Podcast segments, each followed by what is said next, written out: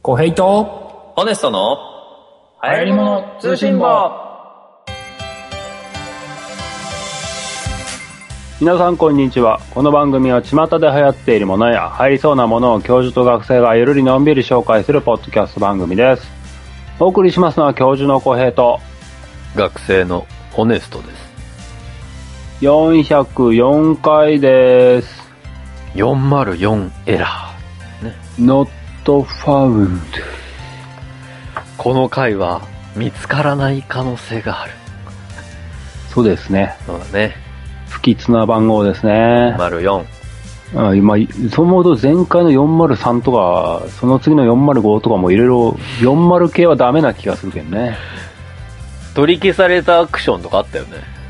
403とか。 40系は全部エラーだだからねだね。何のこと言ってるかわかんない人は、ちょっとインターネットをやってください。そうですね。40何がしは良くないですよ、良くない大抵。いいことない50よ。系もなんかあったよね。うん、インインターナルエラうん、そうー。ね。 503、インターナルエラー。はうちのサイトがたまに起こるやつね、月曜。 あ、ダウンロードされすぎでサーバー落ちとる、みたいな。 503って。あるあるですけど。うーん。 7月中旬ですよ。いやー、そうですうね。ん。私まだ、これ収録してるのまだ6月の末なんですけども。うん。あの、なんだっけ関東は6月中に梅雨が明けて、うん。すごいって観測史上稀みたいな。まあ、6月29ぐらいには明けましたからね。デレマレって。そんな、 ででんとは言ってないけどね、別に。天達びっくりしてましたけど、うん。まあ、まあ宮城県この配信をしてる頃に梅雨が明けてるのかどうかわかんないですけども、うん。この収録してる段階では、まあ暑いんですよ。うん。久々に夏っぽいのを味わってるなと思いながら。うん。でも、本当にその、梅雨明けが宣言された日の、うん東京の気候、マジ夏だったよ。うーん。マジ夏。なんだろう。なんか空が、夏やでーって言ってる感じ。本当に。すっごい夏感だったわ。えー、まあ今年は暑いんですかね。暑くなるって聞かされてるけどね、いろんなところから。まあ去年が宮城は寒かったんで、そうね。寒い夏は辛いなって思ったんで、うん。まあそれよりは暑い夏の方がいいなってそうね。思ってますうん。暑い夏待ってますう。でもその前に風邪早く治んないかなん先週に引き続きですからね、まあそれは。うん鼻がねあのーなんだ風邪ひいたのも確かに結構久々というかうん。年一ぐらいなんですけども引くのもうん。今回ですね久々に三拍子揃ったなと思いまして三拍子。うん咳も鼻も熱もうわ全部来たって思ってうん。これ協力だぜって嫁ちゃんもらってきたの協力だぜってベンザブロックどの種類飲んでいいかわかんないね。三つ飲みたくなるよね。 あれ、三つ飲んでいいのかなダメだと思うけどね。そうか。三つ揃うの、辛いね、確かに。まあ熱は早めに引いたんですけど、うん。何あの、鼻が無限に出る。あるよね。ど噛っんかでらも出てきた噛んでも出る。うん。俺、これ脳出てるんじゃないかなっていうぐらい鼻が出る。わかるわかる。あるね。すごかった。あと、色とりどりの鼻水たち。色とりどりって何、そんなにうん引き始め序盤はまだサラサラなんだけど、はい後半なんかこう、色とりどりの鼻水が無限に出る。鼻がもう、レジャーランド。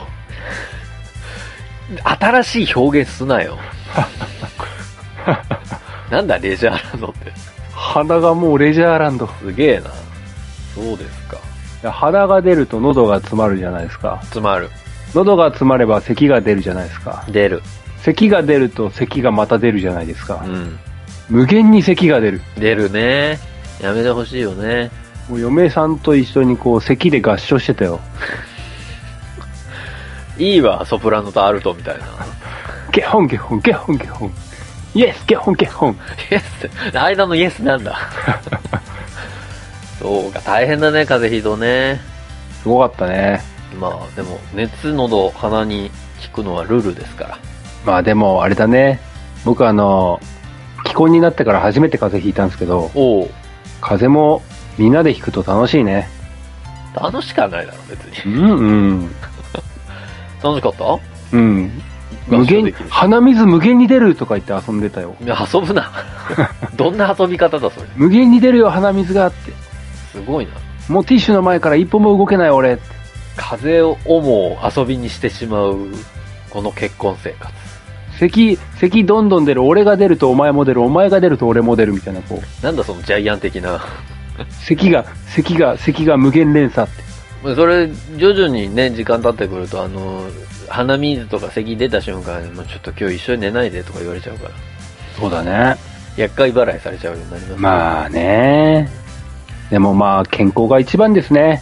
そうよなんだこのもう親父みたいなうん。健康一番ですよもう、風邪も怪我も治りませんよ。そうね本当に野菜が美味しいですよ。魚が美味しいですうよ。まい魚は本当にうまいこの前自分でびっくりしちゃったんだけどさ、あ、う聞んい。てくれるこの前のお昼ご飯の話なんすか急にだけど あのうちの会社ってねまあ食堂があるんですよはで食堂の前に今日はこんなメニューですってサンプル置いてあるのよあ。はあ。で、それでパッて見たときに、なんか、白身魚のマヨネーズ焼きみたいな。うん。上にマヨネーズ塗って焼いてあるやうん。つと、あとね、チキンの、なんかこう、フリット揚げしたやつにトマトソースかかってるやつみたいな。うん。が、こう、バーンとお追っからしてたの。で、カロリー数見て、あ、魚の方が、まあもちろん低いから、しかもマヨネーズ塗ってるの美味しそうと思って、うん。そっち食べようって決めたのよ。うん。よし、今日は魚にしようと思っうん。て。で、並ぶじゃん。うん。で、あ、すいません。この、ランチ、B で。って。もうそこに書いてある日本語をしっかり見て、ランチ B って頼んだら、そのランチ B は鳥の方だったのよ。自分で自分がね、ちょっとよくわかんなくなっちゃった。俺、魚魚っつって日本語しっかり読んだ上でなんで鳥頼んでんだろうみたいな。 うまそうだったんだろうね。潜在的にね。うーん。そういうこと起こるから、年取ってくると。 そこでクレイジーに発狂して怒るとかなかったんですかばばバカじゃん、俺。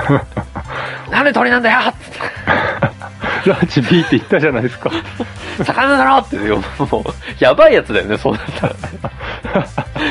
いや、だからそん、そういうことがあってね、ちょっと自分でショック、思わずそこで言っちゃったもん。あ、結局鳥頼んでるわって言っちゃったもん、独り言で。そういうことなるから。そうですうんか。。ほんと最近、その物忘れとかほんと激しいからさ。そうですか。なんか、あ、やんなきゃと思ってパソコンつけたはいいけど、そのやらなきゃいけないことを忘れて結局パソコンを閉じるまでに至るというね。あれ結局これ何やろうと思ってたパソコンつけたんだっけなみたいな。よくある。そうですか。ない。ご平さんないのそういううーん、物忘れ、注文違いはまだないな。物忘れはまあまああるか。の。物忘れは仕事中にあるな。あ何かをやろうとして電話が鳴って、ああ、電話出て、電話切って、はあって、何やろうとしたんだっけうんあ。うん。俺は何か大事なことをやらねばならなかったような気がするが、うん、っていうのはあるな。なるほどね。うん。俺、すっごい、最近あったすっごいひどいことは、う僕ん。スマートフォンの Google カレンダーで自分の仕事の予定とか全部管理してるんですよ。入れてるのね。何うん時何時みたいな。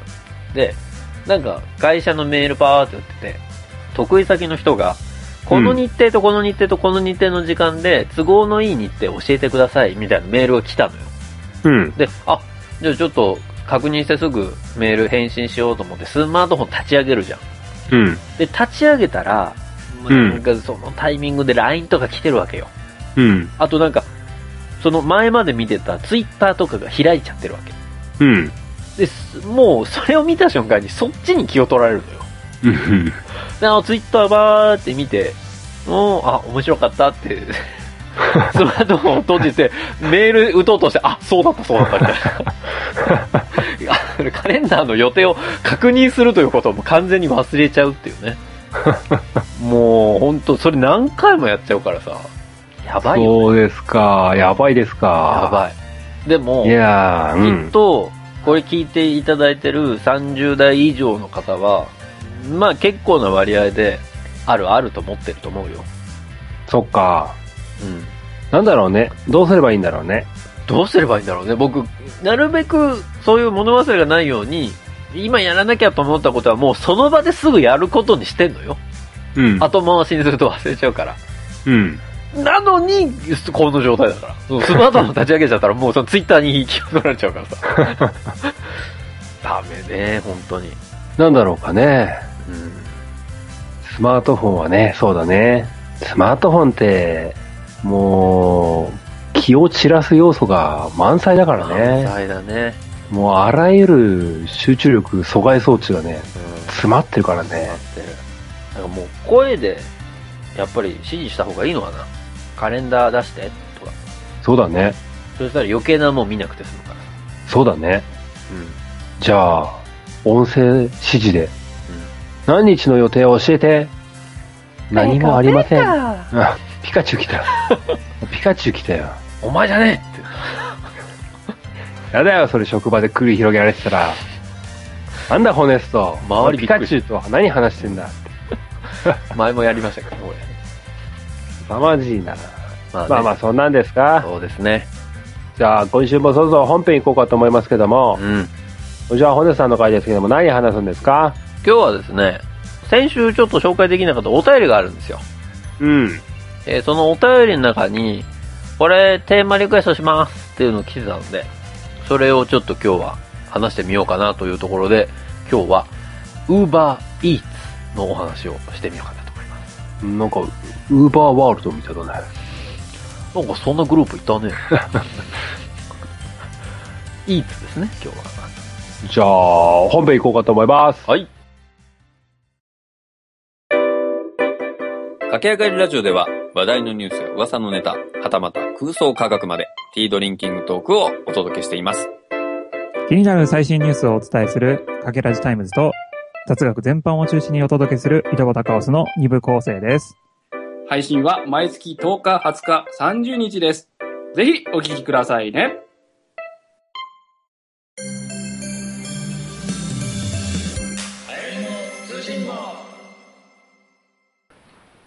うんなんか Uber ワールドの曲名を言おうとしたんだけど、知ってる曲がなかっ たわ。な、なんだっけね、Uber ワールドってね。曲名なんだっけな曲名は出てこねえな言うほど聞いてねえからななんか有名なやつ一個あったよな。なんかガンダムの歌歌ってたなガンダムの歌。なんだっけかななんかあったよね、ウーバーワールドってね。なんか他にもアニソン歌ってたなあーなんだっけかなあったブリーチだったかなああ。いや、今日ウーバーワールドの話じゃないのよ。えー、違うの残念だけどね。 えーなん、かあの三代目 j ソウルブラザーズみたいなあのジェネレーションズみたいなあのエグザイルレジェンズみたいなああいう話じゃないのじゃないっす。えウーバーワールドに続くウーバーイーツじゃないのその系列の何グループってことウーバーグループってこと違いウーバまーすウーバーグループ ?LDH とかそういう話じゃないんですよ。その中筆頭にうまうまさんがいるみたいな話を聞いたんですけ全部言うじゃん、もう。そうなってるもう、よくわかんなくなるわ。ど、うまうまみたいな。はありそうだ けど。違うんですよ。あは今日はですね、ウーバーイーツの話をするんですけど、あ。はあ。まあ、聞いたことある方もいらっしゃれば、なんやねんそれという方もいらっしゃると思いますんで、なんやねんそれ。今日はですね、まず、お便り、いただいたお便りから読もうと思います。なるほど。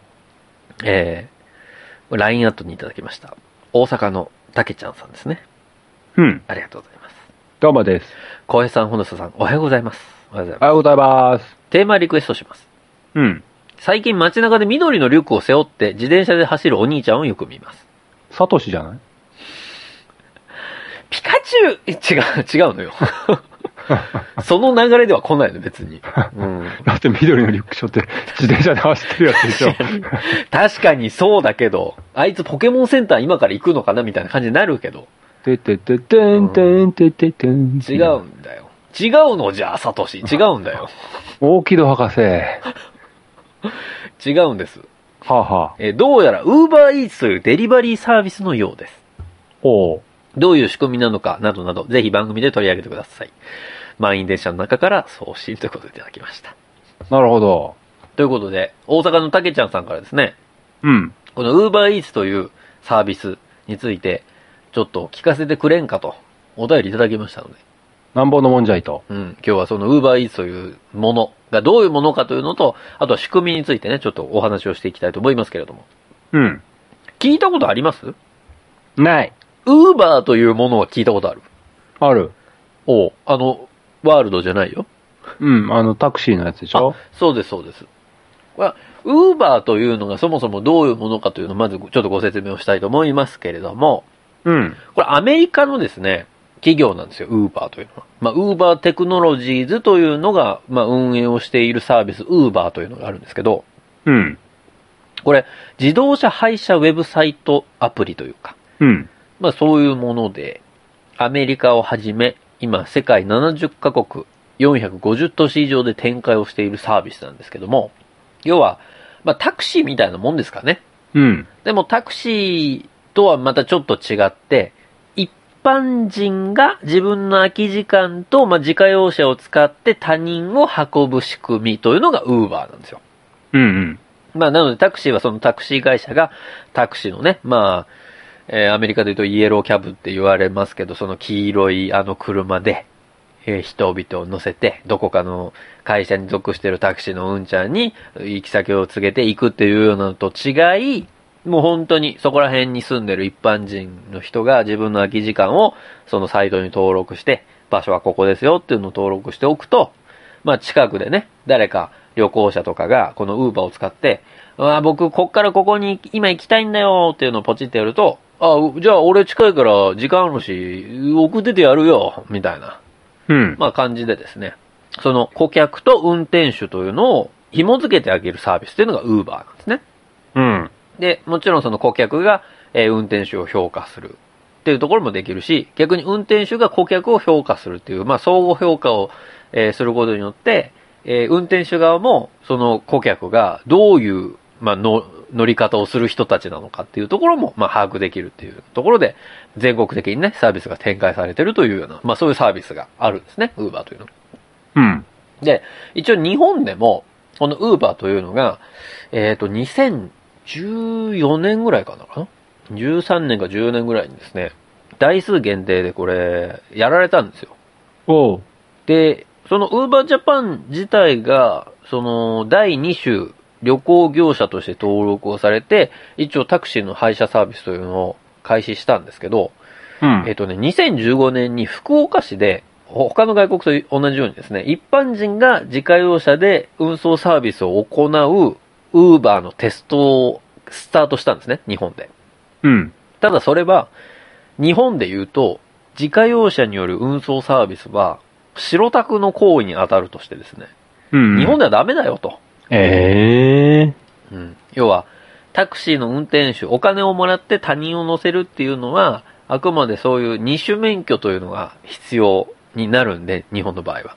うん。それを持ってない人が、そういう行為をすると、まあ、タクシー業界も打撃受けますし、まあ、あんまりよろしくないというような法律に一応なってるので、うん。それはダメだよっていうことで国土交通省からお達しが入りまして、うん。その一般人がタクシーの代わりをするっていうサービスは、まあ中止をせざるを得なかったんですね。うん。ただまあ、ウーバージャパン自体はまあ2種旅行業者として登録されて、まあそこら辺のね、タクシーと同様のおサービスっていうのは、まあ今どれぐらいやられてるかわかりませんけども、ほぼタクシーと同様にやられた過去があるとうん。いうところで、まあウーバーの説明はこんなところなんですよ。うん。で、その Uber というサービスをやってる会社がですね、この UberEats というものも運営をしてるんですね。うん。で、ここからその UberEats というのはどういうものかというところのご説明しますけれども、先ほど大阪のたけちゃんさんが書いていただいているように、デリバリーのサービスなんです。うん。で、デリバリーのサービスというと、まあ、例えばピザであるとかね、あとは、まあ最近ではマックとか、うん。えーまあ他のいろんなチェーンのまあ飲食店がですね、家にうんご飯を運ぶっていうサービス結構やらやってるじゃないですか。うん。で、あとは最近出前館みたいなところもありますけれども、うん。えー基本的にはそういうお店とお顧客というのをつないで、えー食事を運んであげるというサービス、デリバリーサービスというのは日本にまあ多くあるんですが、まあそれの一つがこの Uber Eats だと思っていただければいいかなと思います。うん。うん。ただ、一つ、その今までのデリバリーサービスとは大きく違う点があるんですよ。この Uber Eats という仕組み。なんじゃろうか。それが何かというと、先ほどのその Uber の時と同様に、デリバリーするその食事を運ぶ人っていうのは、うん。基本的に一般人です。ほうほうほなので、例えば、その、レストランに所属をしてる人が、えー持ってきてくれるとか、そういうような仕組みではない。う。うん。で、どういうふうにやるかというと、先ほどのタクシーと同じようにですね、えー配送をする人というのが自分の時間、えー動ける時間っていうのを、まあ、登録しておくんですね。うん。登録をしておいて、その、おこの時間だったら動けますよっていうのを登録してあると、えーそのあるうレストランの食べ物をデリバリーして欲しい人、まあ、顧客がいてですね、ここのお店のこの料理食べたいわっていうのを、その Uber Eats のアプリの中で注文するんですね。うん。で、注文すると、そこの近辺に今いるその Uber Eats の配達員の中誰かにオーダーが入るんですよ。そこのお店に行って、この料理をピックアップして、ここの人に届けてくださいねというのが、まあ、オーダーが入るんです。うーん。で、もちろんそ。のお店の方にも、えーレストラン、まあ注文を受けて調理開始するんですね。うん。要は、調理開始のタイミングと、商品取りに行ってくださいねの、えーオーダーが同時に入るんですよ。うん。うん。で、お店は料理を開始し、えー、配達員はそこのお店にまず向かうということになるわけです。うん。料理が完了したら、そのデリバリーの人、担当の一般人の人に料理できましたよっていう連絡が来て、お店に取りに行って、今度はお店からその注文した人のところにデリバリーの方が届けに行く。うーん。まあそういう。サービスをやってるのが Uber Eats なんですね。うーん。なので、まあ、この Uber Eats のいいところは、その一般的にその出前館に登録をしてあるお店さんであるとか、あとは、それこそもうチェーンさんがやってるデリバリーとは違って、普段はデリバリーやってないんだけど、そのお店としては。うん。 Uber Eats だったら、自分のところでそういう配達員確保しなくてもいいから、まあ登録しようかなっていうんで、えーレストラン側が、まあ登録してるケースっていうのが結構あるみたいで。うーん。だから普段は食べられない料理、あの、お店の料理とかが、この Uber Eats では注文できたりするっていうんで、まあ一つメリットとして、えー、やられてるところがあると。なるほど。はい。まあそういうのがこの Uber Eats という話ですよ。いいじゃなうん。これなかなか面白い。で、あの、アプリの中でね、今配達員がどこにいて、どういう配達員の人が来るかっていうのは、いや注文した人は確認できるんですよ。い。どういう配達員が来るかあ配達員の名前と顔写真っていうのが表示されてるんです。持ってるポケモンとかもあのー、すいません、ちょっと、サトシじゃないんで、 嘘だろ交換できるようになったピカチュウ持ってるとか、まあそういうのはわかんないんですけどね、ちょっとあ残念ながらあ、そうっすか。ただ、あと何分ぐらいで来ますよっていうところは全部一応 GPS で確認ができます。うーん。だからまあストレスなくね、えーそのサービスを受けることができると。じゃあ結構な数の配達員がこの世に潜んでるってことかいそうですね。だから、まあ、あ、実はあの人、ウーバーイーツの配達員だったみたいなことが、 まあ、あるってことですね。え、それさう、ん。たけちゃんさんのお便りのうん。緑のリュックっていうのは何トレードマーク的にそれ持たなきゃいけないとかあんのえっと、ウーバーイーツにその配達員として登録される人の話をじゃあこれからちょっとさせていただきますけれども、おう。あの配達員としてウーバーイーツに登録をするとですね、あの、うんいろんなものが支給されるんですよ、最初に。モンスターボールと、ええええ緑のリュックと自転車と、ポケモン図鑑か。そうそうそう、ポケモン図鑑ね。なるほど。違うわ。えね何も、何も支給されないわ、それ。えだってえ 緑のバッグは支給されるけど、ああ、なるほど。あの、その緑のバッグ書いていただいてるんだけど、まあ、緑に限定してません。ウーバーイーツく黒いでかいバッグもあったりするんですけど、要は、料理を運ぶための、その保冷バッグみたいな。ああ、ピザ屋のあんちゃんが持ってるやつね。あ、そうそうそうそう。それで、ウーバーイーツって書かれてる、そういうカバンを、まあ、支給されるんですよ。リュック、まほうあ、背負うタイプのやつがね。はあ、はまずそれが支給されるのと、あとはですね、その先ほど言った GPS とかっていう話しましたよね。あ。うん。ああいう端末それもハンドル取り付け型のスマホホルダーとか大容量バッテリーなんかも支給されます。ええはい。で、基本、この配達員は、足は自分で用意しなきゃいけないんですよ。要は自転車だったりとか、それをバイクにするのかとか、うん。まあそこら辺は全部ご自身で用意をすることが前提になるので、それ以外のものっていうのは、まあ基本的には支給される。じゃあ何脚力に自信があったら徒歩でもいいのどうでもいいです。なるほど。まあただ、そうなるとエリアが限定されちゃうんで、あんまり注文が入らない可能性っていうのは出てきますけどね。おー。まあそういう、まあ仕組みでですね、UberEats から支給されたそのバッグうん。というのがあって、それを多分竹ちゃんさんは見られてる。なるほど。うん。まあそういう仕組みなんですね。うーん。で、そのお店がある地域とかうん。によって、あの、支払いのね、そのベースがちょっと倍率が変わったりするんですよ。ほう。面白いことに。ほう。地域ごとに、その、この地域のお店はかける1.3だよとか、このお店は1.1だよとかっていう倍率がいろいろ設定されてて、自分が今いる位置と、そこのお店の距離とか、そのお店から配達先までの距離とかで、いろいろその計算式があって、うん。その計算式に応じて、じゃあ今回はあなたに支払われる金額はこれぐらいですよっていうところが変わってくる。だだから一律の金額ではないんですね。おー。一個配送するだけではなくて、もちろんこう複数うむうまく組み合わせて配送っていうところも注文がどんどん入ってきたりもしますので、うん、うん。そういうところでうまくこう時間調整して配達をさされてる方っていうところもまあ多くいらっしゃるらしいです。ええだから面白いですよね。うーん、どういう人が配達員するんだろどういう人なんだろうね。うな。サラリーマンとかいるのかサなラリーマンはなかなか難しいかもしれないけど、でも、学生とかなのかなまあ、時間あるところで言うとやっぱり学生とかがいるんじゃないですかね。なのかうなんあとはなんかこう、それこそ自転車持ってて、まあうん、時間ありますみたいな人がいたらね。うん、もうサトシしかいねえじゃねえかよ。ポケモン捕まえつ つ ね。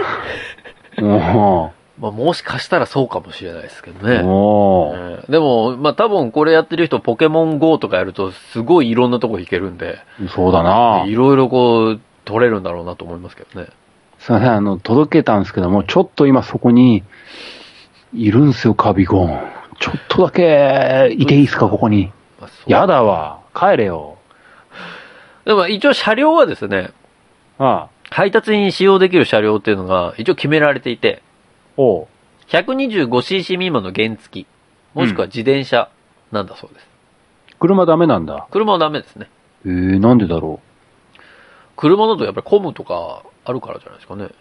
そういうことうん。だからこう小回りの効くやつなんでしょうけどね。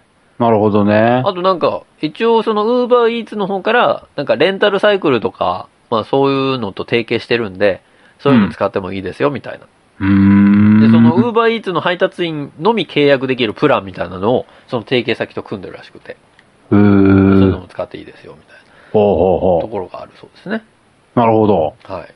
なんかそういう新しいサービスがあるみたいですよ。で、まあもちろんその基本 GPS、まあ、その配達員の方はスマートフォン持って自分のスマートフォンの GPS 情報を注文された方にね、情報を開示をして、今ここにいますよっていうところを、えー教えながら、まあ、配達をするっていう形が基本なので、えー先ほど浩平さんが言ったように、あ、こいつなんか絶対止まってポケモン GO やってるなみたいな動きはなかなかちょっとしづらいんですけど、うん。まあ動き分かっちゃうので。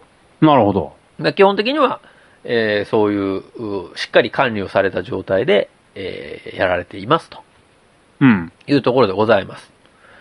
で、あとはね、その評価機能もやっぱりあるんですよ。配達員の評価というの。先ほど Uber の方では、えータクシードライバーに代わるね、運転手と利用者のその評価っていうようなところができますよって話しましたけど、うん。この、おー Uber Eats でも注文者とレストラン、それぞれが配達員を評価できるんです。うーん。で、そうすると、その配達の優先度とか、今後のインセンティブに影響するんですって。うん、うん、で、そのインセンティブ、要は配達の優先度が高ければ、その地域で、例えば10人ぐらい同じような配達員がいた場合に、優先的にその人に、まあ配達の1番目の一方が行くと。うん。うん。だから仕事をうまく綺麗にその対応をしている人は、どんどんどんどん仕事が入ってくる。うん。という、まあそういう仕組みになってるんですね。面白いね。で、こう、まあさらに面白いのが、これあの、クエストみたいのもあるんですよ、配達員。ほで、今月何件達成すると、ボーナスとしてプラス4000円支給されますとか。う。わーお。だからそういうなんか、こう、ちょっとクリアしていけるような、その、ノルマみたいのもあるんで、そういうのも楽しみながら、うーんまあ、しかもプラスでお金がもらえるっていう。なるほど。まあ、そういう配達員としては、ちょっとゲーム性もあってね、うん、面白いという、そんなところでございますよ。うん。うーん。一応、その、ウーバーイーツの方から配達員に対して、いろいろアドバイスとかね、こういう風にやってくださいというようなマニュアルが配られます。それをちょっと簡単にご紹介します。こういうような条件で、ウーバーイーツの配達員もやってるんでご安心ですよというようなことですね。なるほど。えーまず一つ目。えーまずこれをやってください。高評価につながる5つのアドバイス。うん。レストラン利用者の双方に対する丁寧な応対。丁寧な応丁対。寧な応対。わかりました。常に笑顔を忘れずに、心からのご挨拶を行うこと。おはようございます。ね。コンビニで商品を持って出られるお客さんがいたら、ありがとうございますはちゃんと言いましょうという話です ね。ありがとうございました。えーそして料理の受け取り、受け渡し時には、いつも積極的に相手の目を見て応対すること。よし。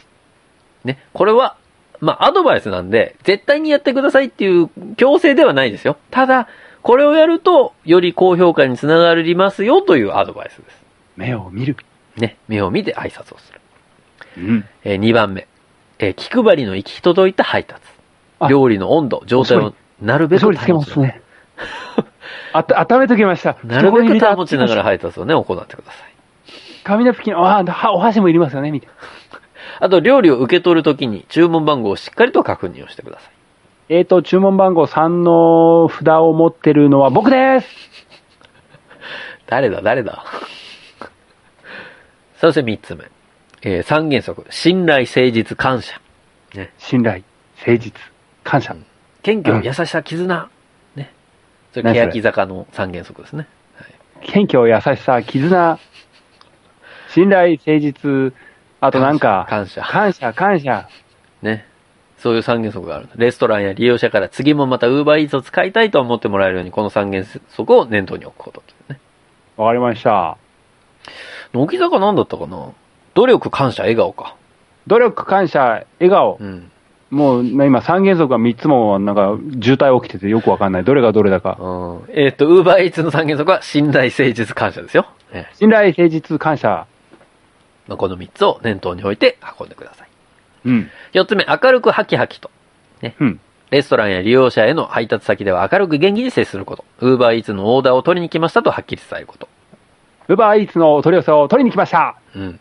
いいね。いい心構えですね。うん。えー、5、アプリの操作に慣れること。毎日、ちょこちょこいじるようにします。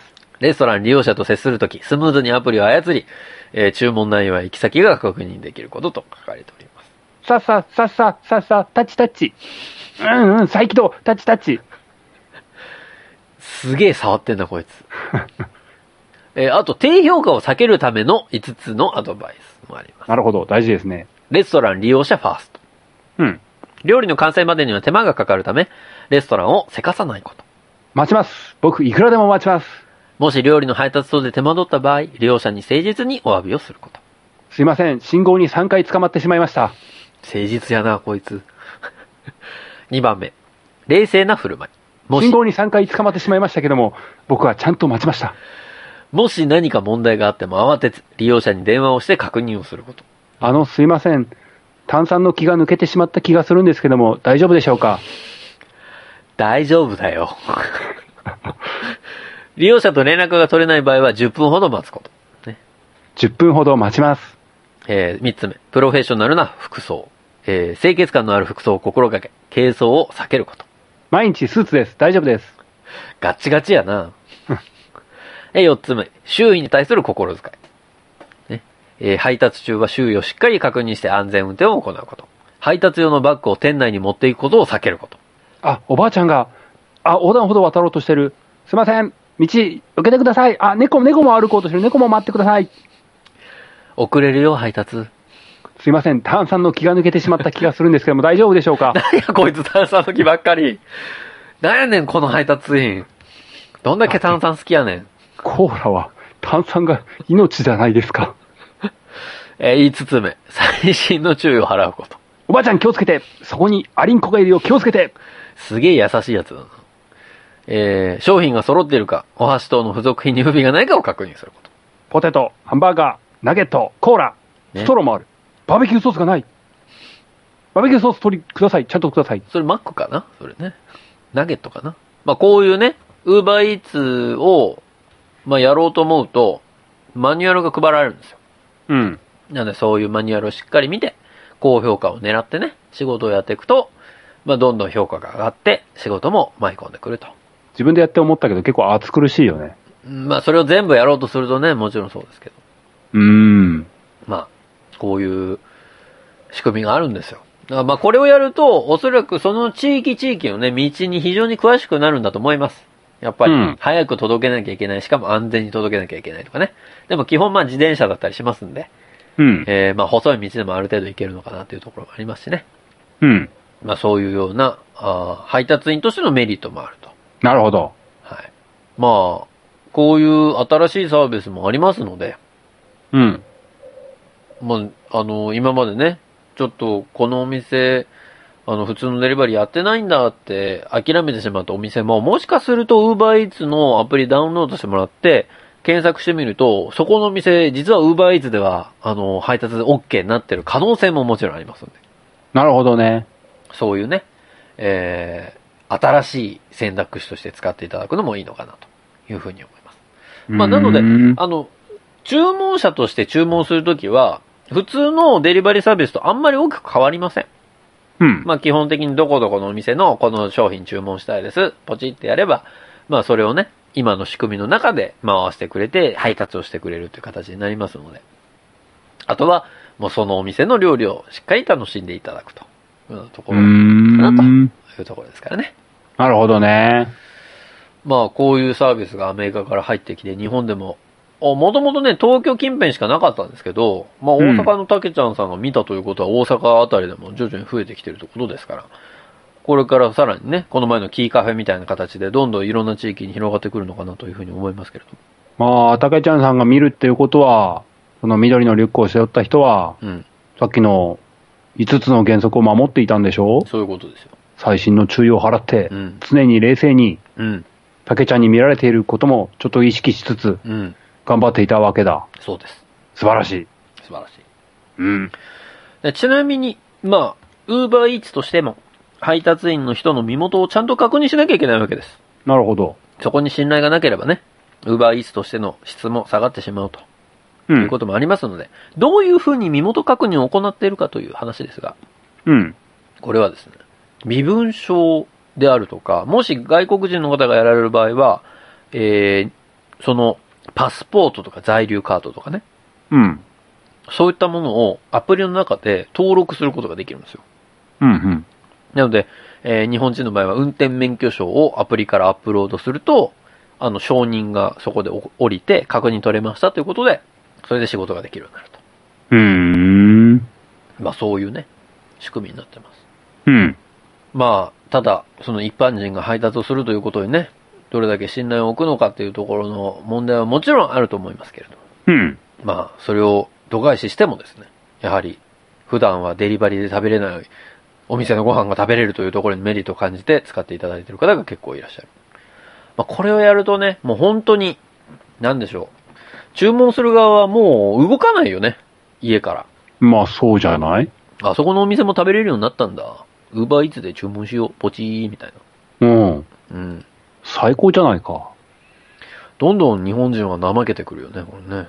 いやもう、発祥のアメリカ人がそうなんでしょそうだね。うん。うん。あの、アメリカとかだとどうなんだろうな。激しく遠方とかだったらそういう感じにもならない気がするしな。まあ、そう。街中の中でやるのかな。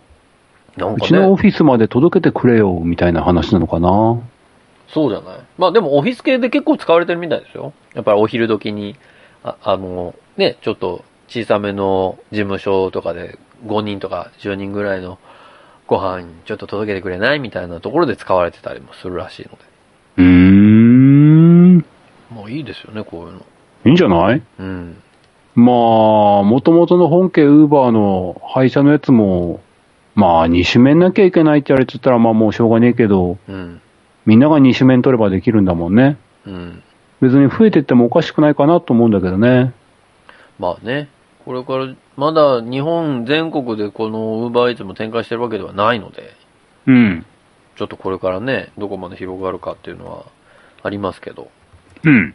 もうこれからちょっと期待して、この UberEats サービスも見ていきたいなというふうには思いますけどね。うん。うん。まあ、イーツができるんだったら、うん。ランドリーとかもできるよね。ああ、できそうだね。もっといろいろはできるようね。ん。ランドリーはでも、ちょっとチャリで持ってくには辛すぎるか。でも、どうなんだろう。まあ、どれぐらいの重さかにもよるけど、もう、でかいリュックの中にね、ある程度の何キロまでとかだったらいけるんじゃないマジでなんかもう二宮金次郎みたいな。いや、でもね、今の状態でも結構大きいのよ。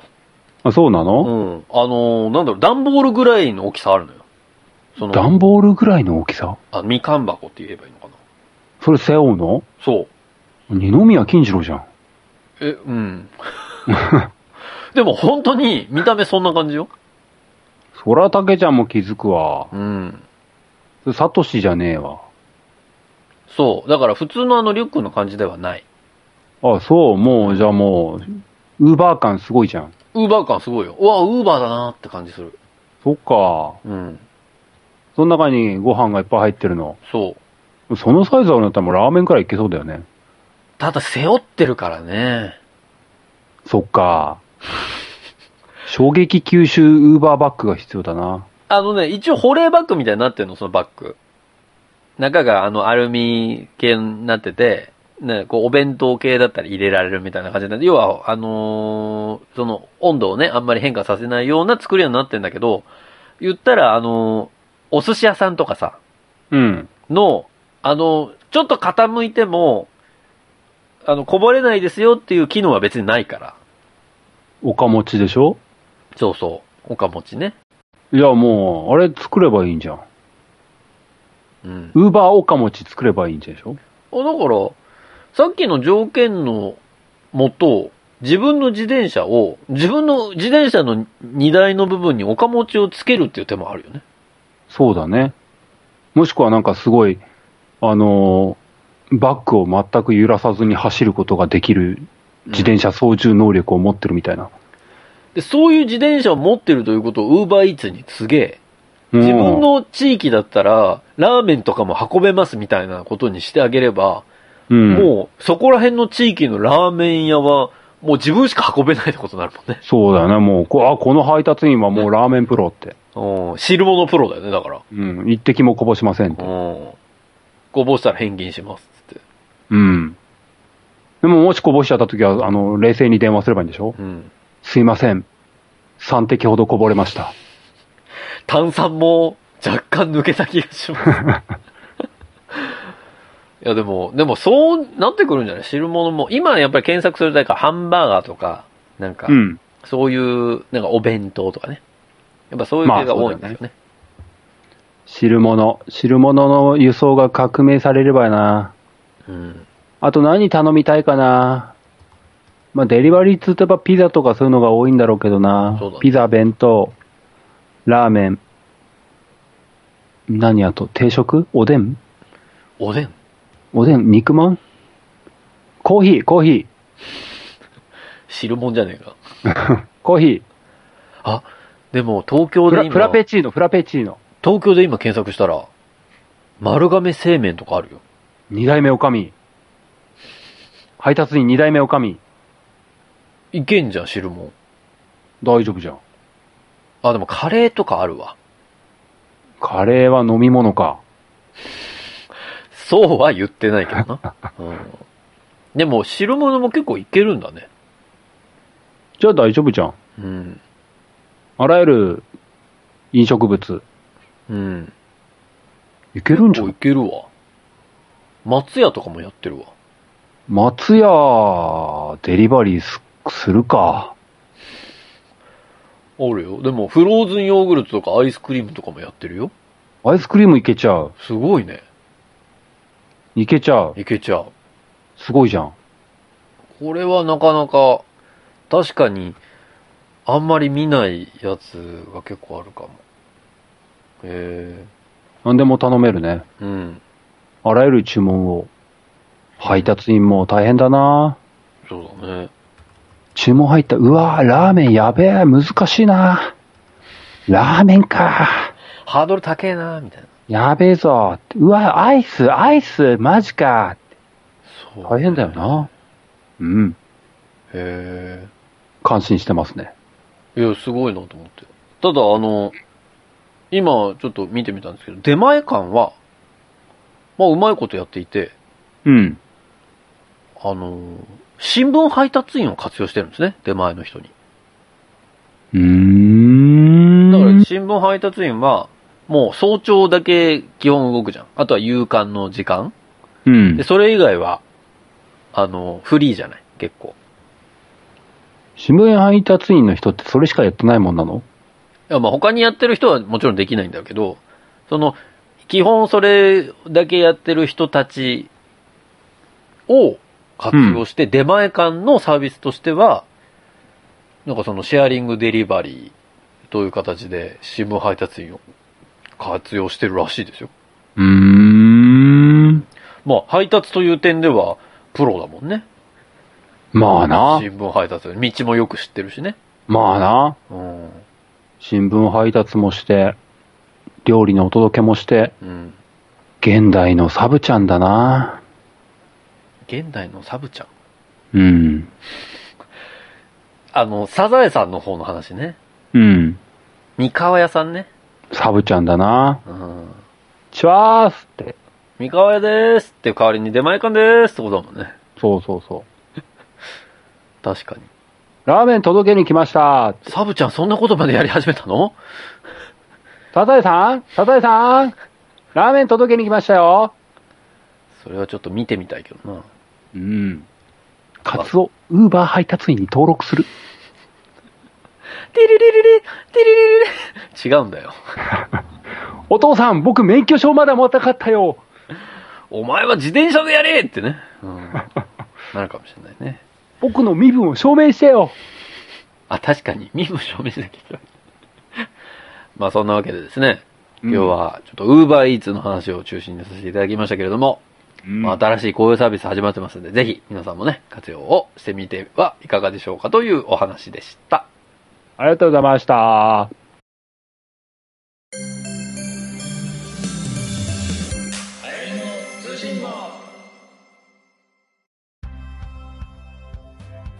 はい、エンディングうです。ん。ウーバーワールドの話は一切出てきませんでしたね。うん。ウーバーとウーバーイーツとウーバーワールド。並列にす な。ね。良質な音楽をお届けに来ました。それ別に、今の状態でも届けられるからね。うん、そっか。まあ、イーツがあるっつうことは、まあ、途中も話しましたけど、いろんなサービスが増えていくんでしょうな。そうだね。いろんなもの。どうなんだろう。うわ、マッチングするんだよね、その、何、これまで1対1だったものをもう1個繋いでくれるような何かのサービスってことだよね。そうだね。だから基本的に Uber の考え方は、その、ひ、暇を持て余してる一般人をうまく活用しようぜってことなんだと思うのよ。その、運転の方もそうだし、今回のデリバリーの件もそうじゃない。うん、ちょっとしたその空き時間というのをまあお金稼げるその時間に変えませんかっていうようなことでやってるそのマッチングサービスだからね。まあそれは確かに面白いなとは思うよね。この副業解禁が叫ばれる日本にはとてもよくマッチする何かなような気がしますね。なんか、空き時間で提案書作りますとかできうんる。ウーバー企画書ができうる。んそれ、なんかちょっと違う気がするけどな。違うね。うん。もっとこう届ける感じでね。届けるのが基本かなもう佐川とか大和とかをとあ競い合うような形で、なるほど。もう奪い合いですよ、もそうすると、その、なんだろう。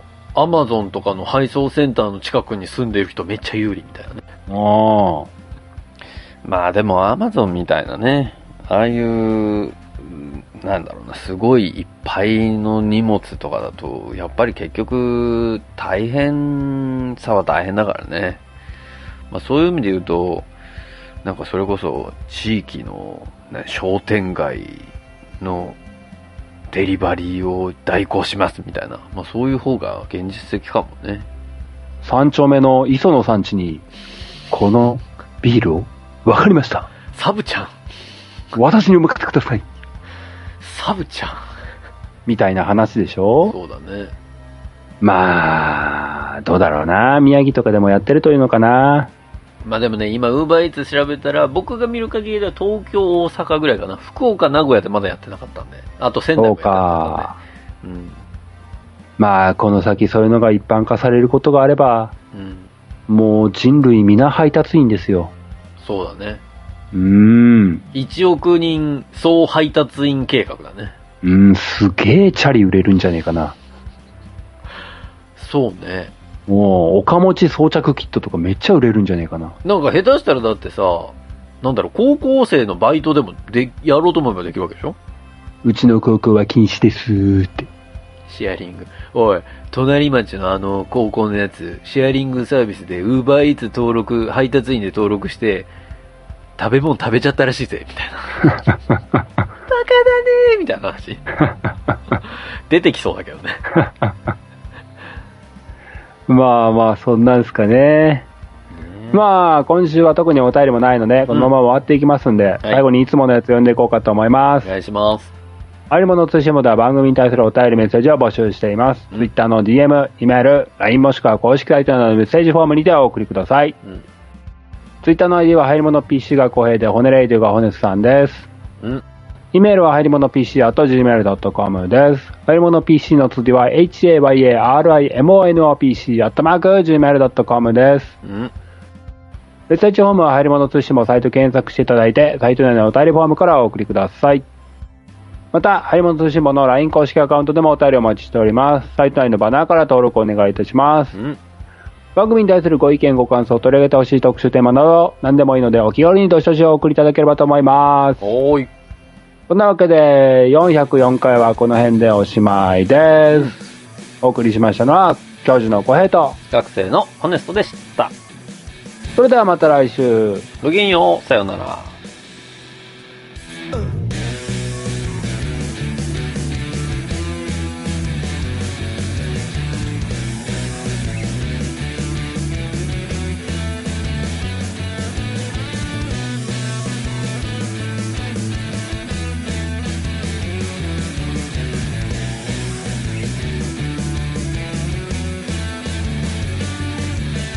君の iPhone の中僕ら探してよポッドキャスト何それなんだって電波放ってるこけしみてえなマークだよ、おうおうお気に召したなら頭からどうぞ召し上がれ見上げてばかりいた雲の上の世界がそっとインストールされているから抑え込んでた自分をため込んでいたガスシャンパンゴルク